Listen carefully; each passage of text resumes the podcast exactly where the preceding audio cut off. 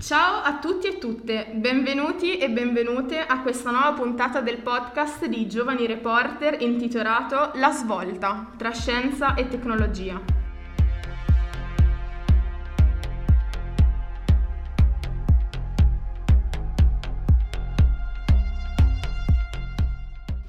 Oggi parleremo di energia nucleare. Quando si parla del nucleare si pensa subito a disastri, radiazioni, tumori e morti.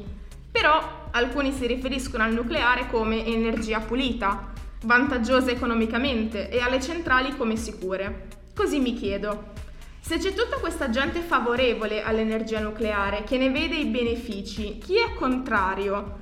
Lo è perché nell'immaginario comune le centrali nucleari rimandano al disastro di Chernobyl o perché si è informato sui pro e sui contro e ha scelto consapevolmente di essere contro?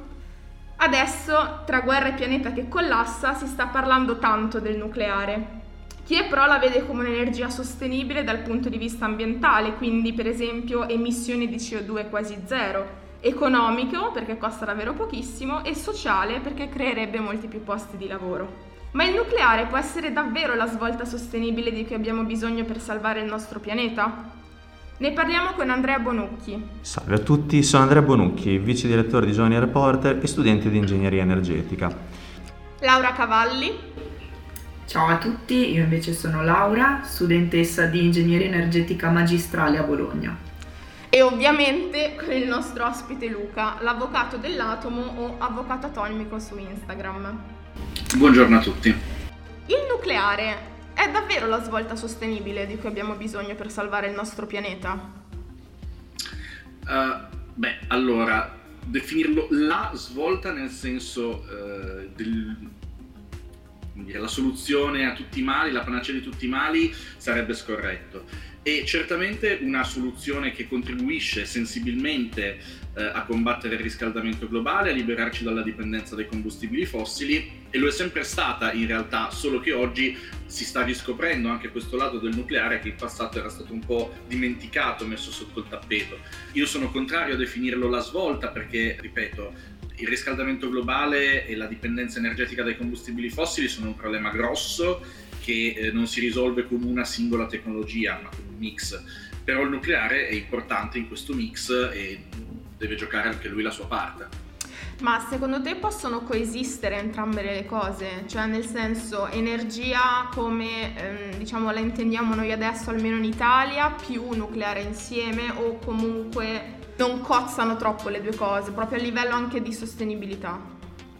Uh, no, non solo possono coesistere, devono coesistere e uh, questo modello di coesistenza peraltro non è una cosa fantascientifica, è un qualcosa che viene applicato già in diversi paesi come la Francia, la Finlandia, la Svezia, uh, alcune regioni del Canada che hanno raggiunto dei mix energetici quasi del tutto decarbonizzati, almeno per quanto riguarda la parte di energia elettrica, con il giusto mix di rinnovabili e nucleare.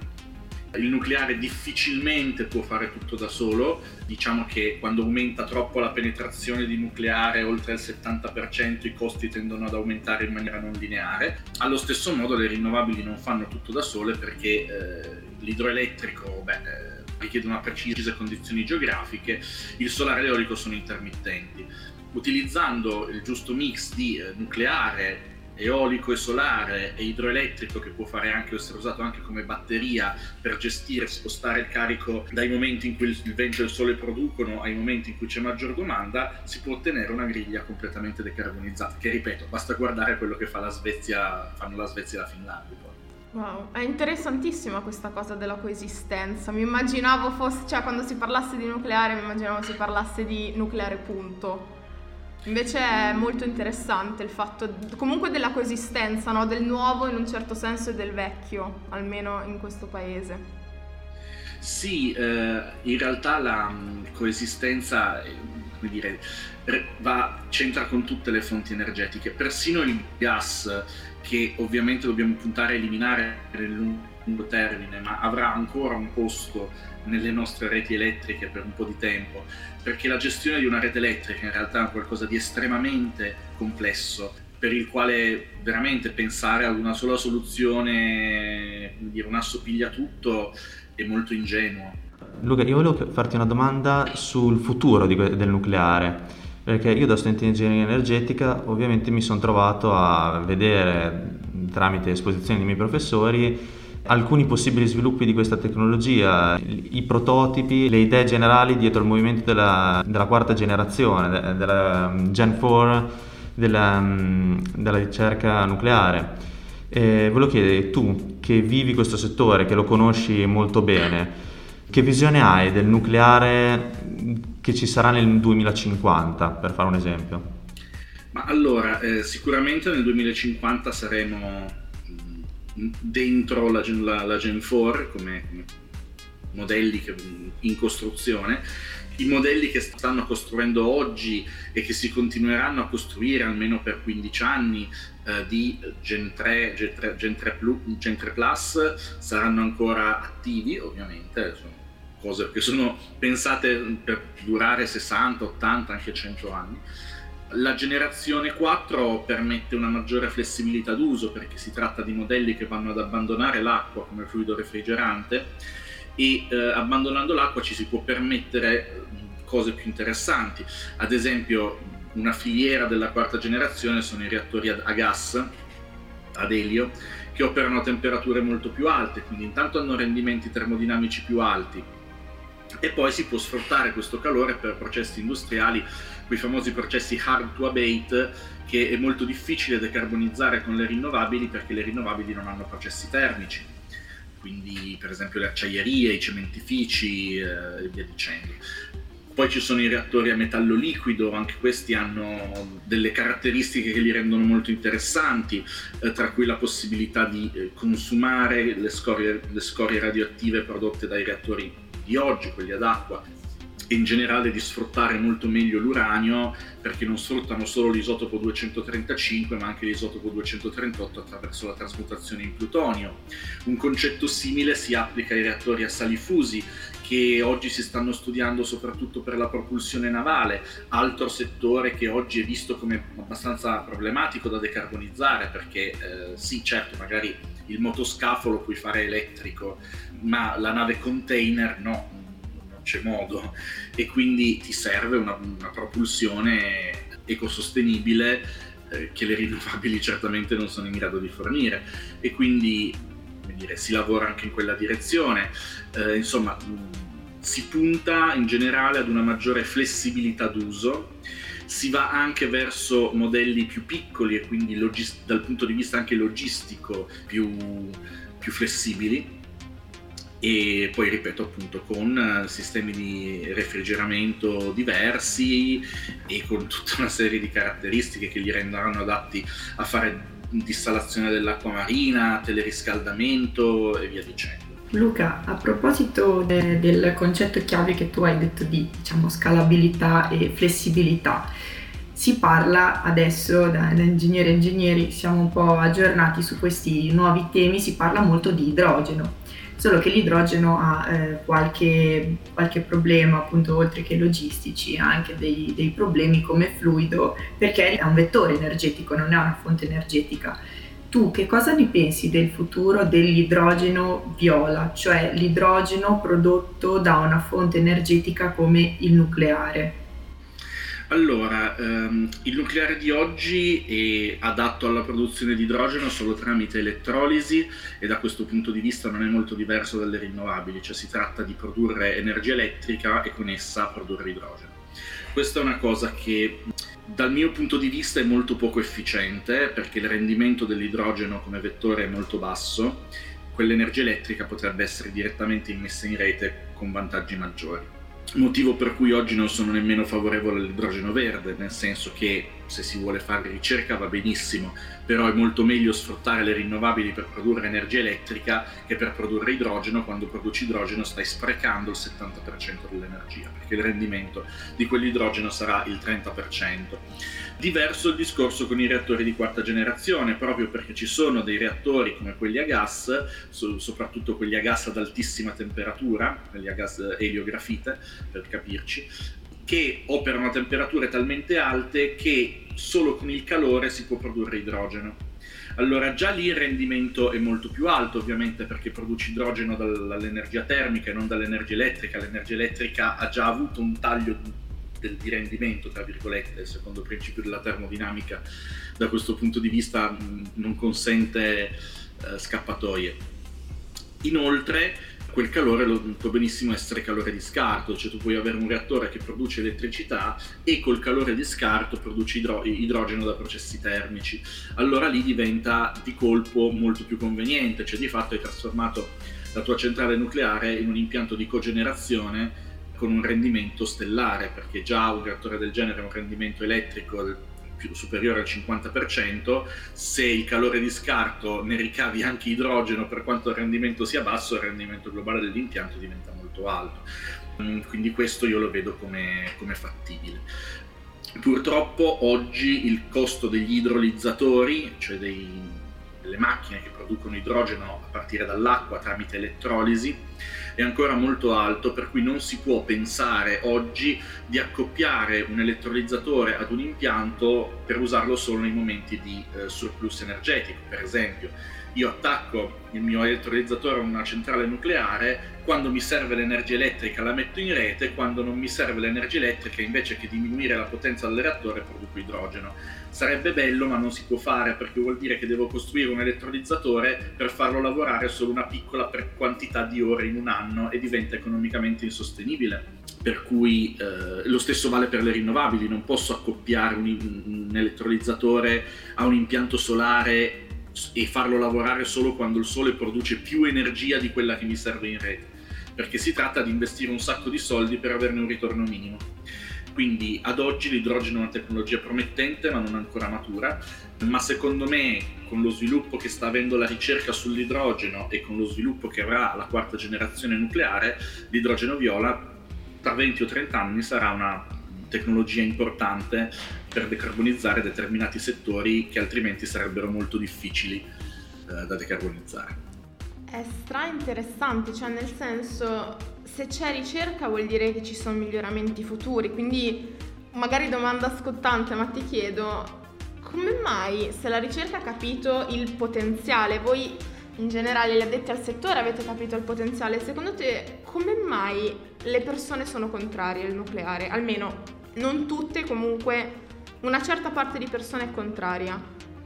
Per lo stesso motivo per cui una parte di persone è contraria ai vaccini, al 5G, agli OGM, Okay. Eh, in generale, soprattutto in Italia, in Italia siamo un paese estremamente tecnofobico, la scienza fa paura, fa paura, le cose che non si conoscono fanno paura e questo fa sì che la, il nucleare, che è una cosa particolarmente ostile dal punto di vista scientifico e che in più si porta dietro uno stigma legato alla rappresentazione mediatica di quei pochi incidenti che ci sono stati, legato all'eredità della guerra fredda e quindi al, all'immaginario collettivo del nucleare militare e quant'altro.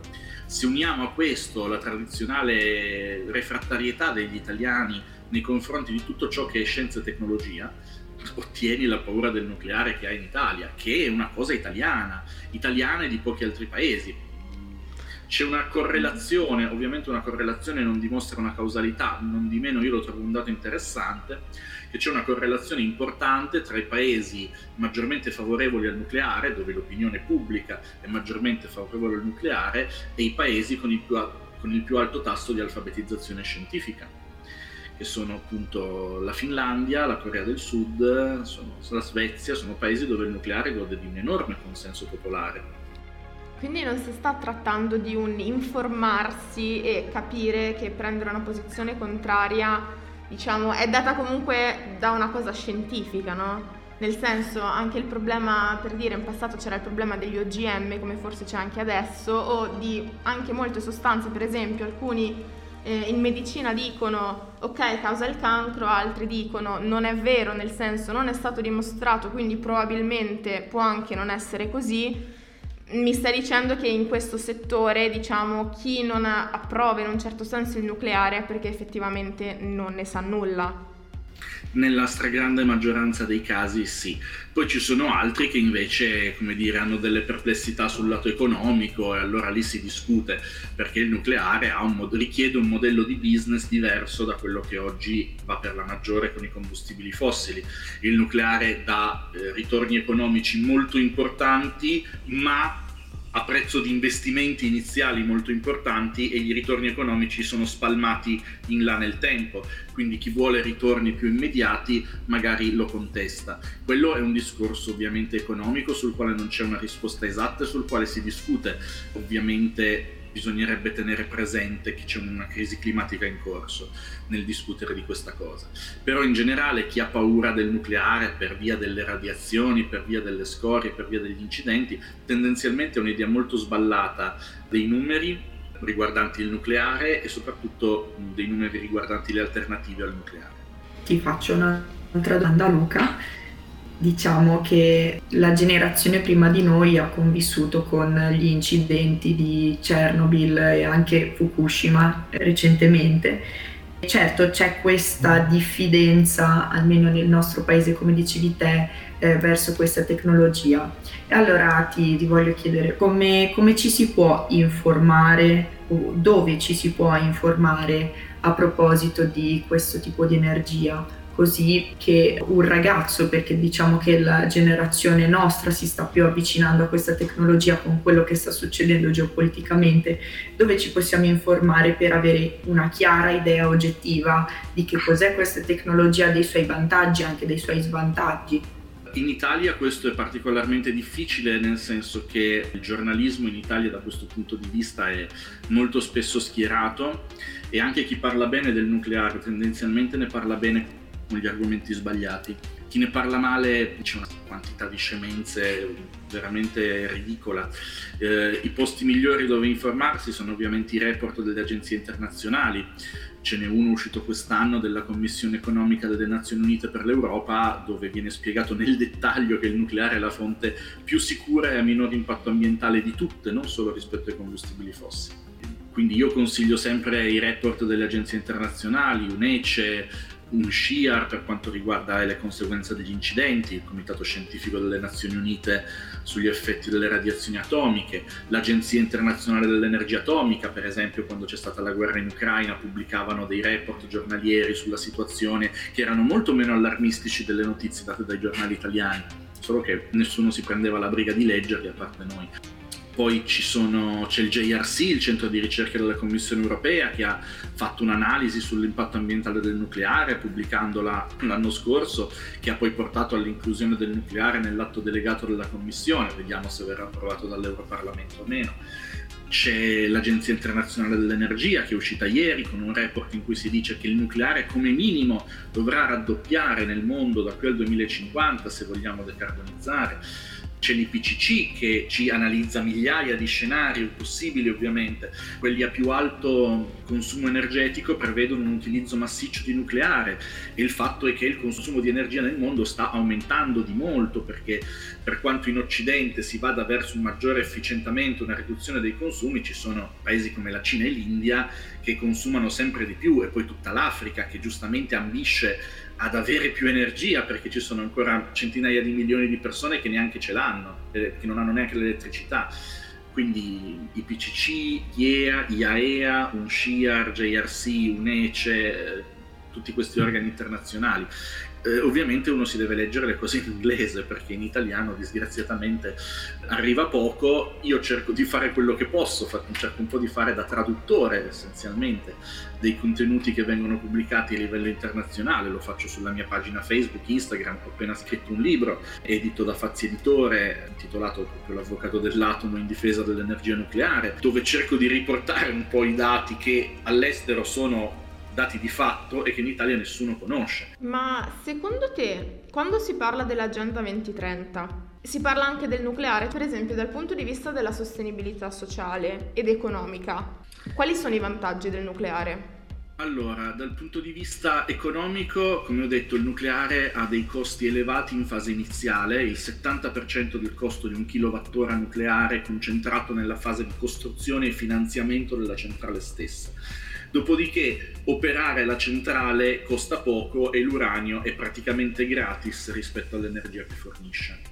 Non vuol dire che sia gratis di per sé, vuol dire che rispetto alla quantità di energia che c'è dentro un chilogrammo di uranio, quel chilogrammo di uranio è gratis e sarà sempre gratis. Dovrebbe aumentare di decine di migliaia di volte il suo prezzo per iniziare a essere comparabile a quello dei combustibili fossili in termini di dollari per densità energetica. Non, non, c'è, questo, non c'è questo rischio. Ovviamente il nucleare consente non solo di decarbonizzare il settore elettrico, quindi di fare a meno della CO2, causa il riscaldamento globale, siccome il nucleare va a sostituire la generazione più statica, costante di elettricità, che è quella basata sul carbone, quindi quella anche più inquinante, produce anche degli effetti in termini di diminuzione dell'inquinamento e quindi delle polveri sottili, dei NOx, dei SOx, del monossido di carbonio, di tutte quelle cose che provocano ogni anno milioni di morti a livello globale. Inoltre se fatto nella maniera corretta, il nucleare può essere utilizzato anche per fare teleriscaldamento,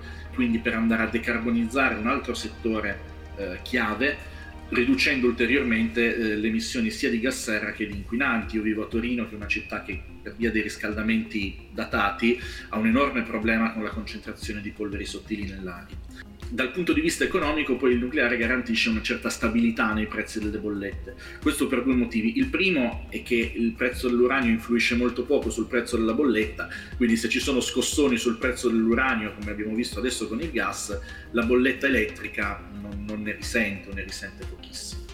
Dall'altro lato eh, l'uranio viene acquistato quattro anni prima di essere inserito in un reattore, perché a valle dell'acquisto del minerale ci sono i processi di conversione in esafluoruro, arricchimento e poi fabbricazione del combustibile tramite sinterizzazione e quindi cioè, se c'è un problema geopolitico sull'uranio oggi, ho quattro anni di tempo per trovarmi un altro fornitore. No? Se c'è una guerra, mettiamo che domani scoppia la guerra civile eh, in Kazakistan, che è uno dei principali produttori di uranio. Chi si rifornisce in realtà Kazakistan rifornisce soprattutto la Russia e la Cina, quindi ci toccherebbe poco la cosa. Supponiamo che noi acquistiamo uranio dal Kazakistan, abbiamo 4 anni di tempo per trovare un altro fornitore, il quale a sua volta ha 4 anni di tempo per aumentare la produzione per soddisfare la maggiore domanda. Ci sarà un aumento di prezzo ma non influisce sulla bolletta elettrica, quindi le bollette restano stabili, magari non è il prezzo eh, bassissimo dell'energia rinnovabile la domenica a mezzogiorno, ma è stabile, il prezzo bassissimo dell'energia rinnovabile la domenica a mezzogiorno, il mercoledì d'inverno alle 18 poi ti schizza in alto perché hai la domanda al massimo e la generazione al minimo. Invece il nucleare produce a prezzo costante sia durante le ore della giornata, sia durante i vari mesi dell'anno, sia in caso di crisi geopolitica. Ma l'uranio, proprio come minerale, è infinito perché c'è un altro problema che è la scarsità delle risorse sul nostro pianeta. Cosa ci puoi dire in merito a questo? Cioè, se passiamo tutti quanti al nucleare, ci sarà poi il problema dell'uranio? No, nel senso che l'uranio non è ovviamente infinito, ma eh, in realtà si tratta di un minerale sulla Terra abbastanza abbondante, è 40 volte più abbondante dell'argento e ne serve una quantità tutto sommato abbastanza ridotta. Oggi l'intera produzione mondiale richiede 60-70 mila tonnellate di uranio.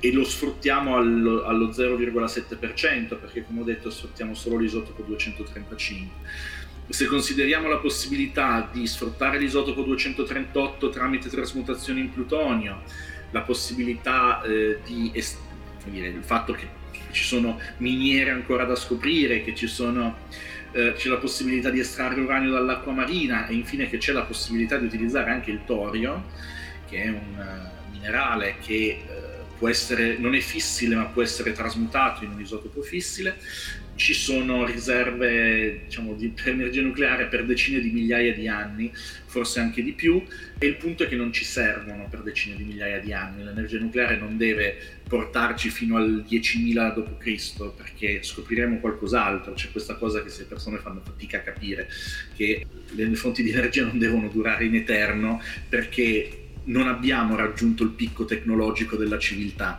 Ci saranno, co- come ci sono state da, da, da, 500 anni a questa parte, non facciamo altro che passare da forme di energia eh, vecchie a forme di energia nuove, più efficienti e via dicendo. anche il nucleare prima o poi sarà soppiantato da qualcosa, non so da che cosa, forse dalla fusione, forse dalla sfera di Dyson, forse dalla... non lo so. Ecco, raccontaci fusione versus fissione. Allora, la fusione, eh, la fusione versus fissione dal punto di vista delle reazioni nucleari sono un po' due processi opposti. La fissione consiste nella rottura di un nucleo pesante che ne dà due leggeri e fornisce energia, la fusione è l'unione di due nuclei leggeri in un nucleo pesante. Questo dal punto di vista fisico. Dal punto di vista ingegneristico invece parliamo di due cose completamente diverse. La fissione è una tecnologia per la produzione di energia. La fusione è un ambito di ricerca che forse un giorno ci porterà a una tecnologia per la produzione di energia, ma siamo molto lontani e abbiamo degli orizzonti temporali molto distanti nel tempo che se si concretizzeranno tanto meglio, ma potrebbero anche andare molto più in là. Okay? Quindi la fusione dal punto di vista tecnologico pone delle sfide eh, assurde, incredibili e affascinanti anche. Per cui io sono ovviamente più che favorevole a finanziare la ricerca sulla fusione nucleare con ogni mezzo come sono favorevole a finanziare la ricerca James, del, del, James Webb Telescope con ogni mezzo, ma questo non significa ritenere che il James Webb Telescope avrà un'utilità pratica nella nostra vita a stretto giro di posta. E lo stesso vale per la fusione, non è una tecnologia destinata a immettere energia elettrica sul mercato ancora per svariati decenni, eh, okay. mentre la fissione è una tecnologia che abbiamo lì ci sono delle migliorie, ovviamente la quarta generazione, poi magari anche la quinta si efficienta, si rende più flessibile, si rende più versatile e quant'altro, come con i combustibili fossili d'altra parte, no? i combustibili fossili abbiamo iniziato, in, iniziato, a usarli con il treno a vapore e siamo arrivati a, all'aeroplano e, e al computer quindi con la fissione si fa la stessa cosa, però la fissione è una tecnologia appunto che la pronta all'uso. Sì, esatto, una tecnologia pronta all'uso. Un'altra cosa, allora, da, eh, da cittadino con, convinto della bontà del nucleare e che vorrebbe vedere costruire mh, delle centrali nucleari nel nostro paese il più possibile, immaginiamo uno scenario in cui la politica del nostro paese un, fa una virata a 180 gradi, qualche circostanza molto particolare permette di invertire la rotta che c'è stata negli ultimi 30 anni e che adesso in Italia si voglia mm, ricostruire un apparato di centrali nucleari nel nostro mix energetico. Quali difficoltà affronteremmo, considerato che il nostro paese, beh, a parte i soliti stereotipi della burocrazia asfissiante, delle, delle infiltrazioni di entità più o meno raccomandabili, ma anche per la disponibilità di mh, conoscenze e tecnologie. In Italia non, non, abbiamo più centrali da 30 anni. Come facciamo a... Mh, dove troviamo il, il, personale qualificato e le oh. aziende? Quello è l'ultimo dei nostri problemi, siamo pieni di personale qualificato. L'Italia non ha più centrali nucleari da, da, da 30 anni, no, forse più di 30 anni, no, 30 anni sì, circa 32. Ma il personale ce l'abbiamo e, e, e le, le, centrali noi continuiamo a costruirle all'estero. Abbiamo una serie di aziende come Ansaldo, Mangiarotti, Safas, uh, Cainsis che lavorano nel comparto nucleare che sono assolutamente di eccellenza, sono richiestissime a livello mondiale. Ansaldo sta adesso abbiamo anche Nucleo, è stata fondata di recente, una società per lo sviluppo di reattori di quarta generazione, in particolare guardano alla propulsione navale la società è stata fondata a Torino, ma la sede è a Londra perché questioni insomma, di, di capitale, quotazioni in borsa e quant'altro.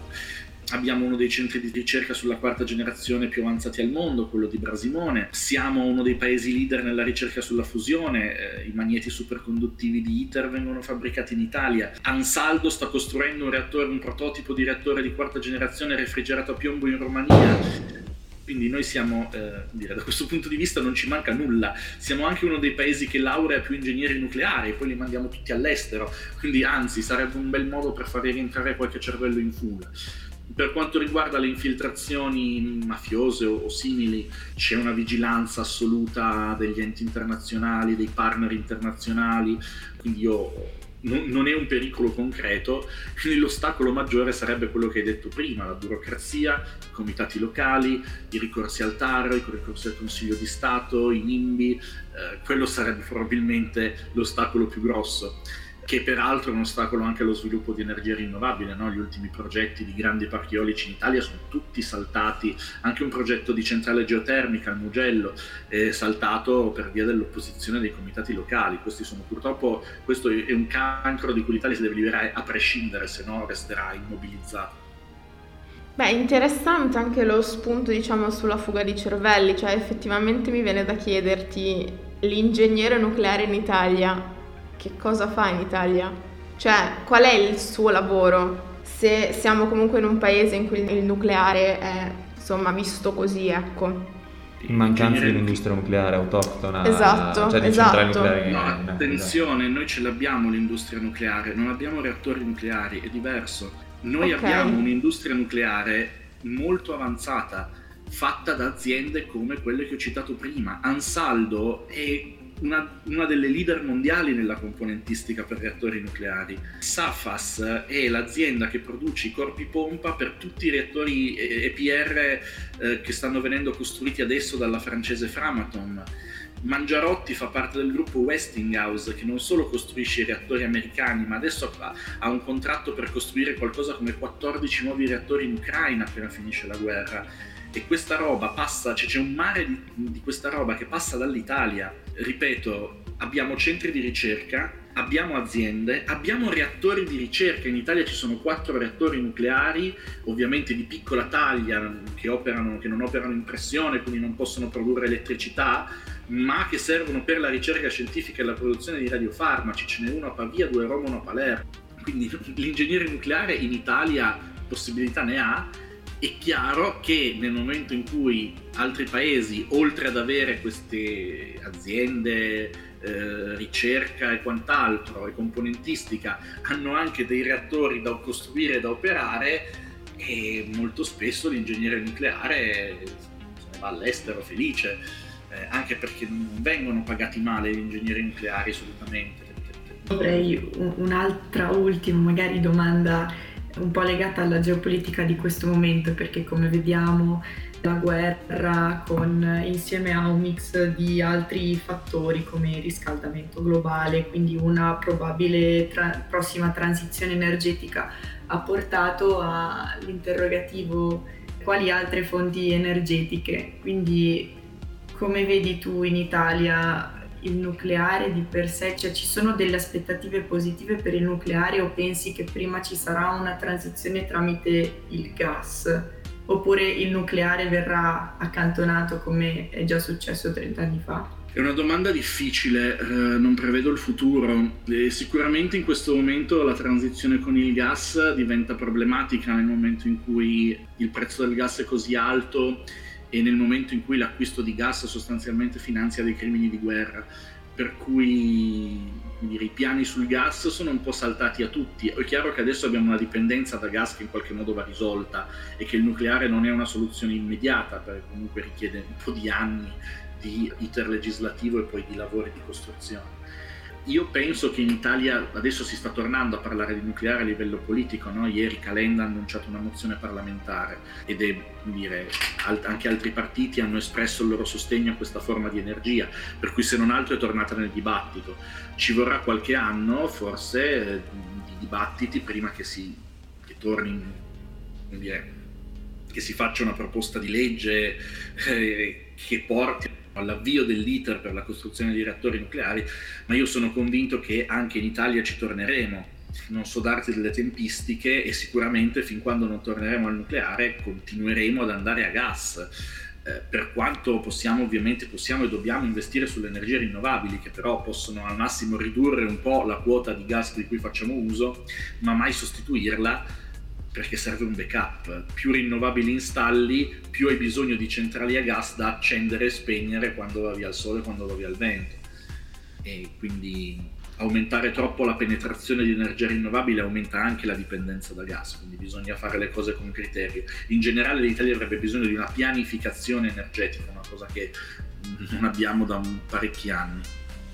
Grazie Luca, hai dato davvero degli spunti super interessanti, super illuminanti e sono anche sicura che gli ascoltatori e le ascoltatrici potranno tirare un po' le somme su una cosa che magari alcuni pensano sia, diciamo, il diavolo sceso in terra in un certo senso.